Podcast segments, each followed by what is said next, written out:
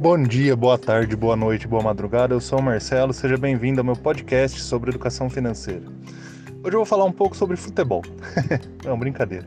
É que é uma analogia interessante. Uh, futebol basicamente se divide em dois tipos de jogo. Ou um time, ou o time se joga joga se defendendo, né, e tentando fazer gol no contra-ataque, ou o time joga atacando o tempo inteiro. Uh, dá para fazer uma analogia legal com investimentos. A gente, que é pequeno investidor, tem que jogar sempre na retranca ali, estacionar o ônibus na frente do gol, como diriam.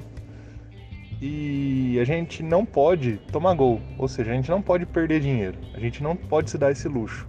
É muito diferente do grande investidor, aquele bilionário e tal. O cara tem muito dinheiro para investir, ele pode se dar o luxo de errar, né? De perder alguma, alguma grana, porque ele tem de onde tirar mais para se recuperar. Agora a gente não. Vamos lá, você se esforçou para juntar 10 mil reais, aí do nada você perde 5, pô, quanto tempo você vai levar para recuperar esses 5? Então, a analogia que eu quero fazer é o seguinte: a gente, como pequeno investidor, tem que jogar na defesa, na retranca. A primeira regra é não perder dinheiro. Né? Se der para a gente achar alguma coisa ali que ajude a gente a fazer um gol no contra-ataque, ótimo. Se não, o 0 a 0 é um excelente resultado para a gente. tá? Então, fica a dica aí. Como pequeno investidor, a gente tem que pensar sempre de maneira defensiva ou seja, não perder dinheiro. Lógico, com o tempo, acumulando patrimônio, a gente também vai ganhar com os juros compostos e tal.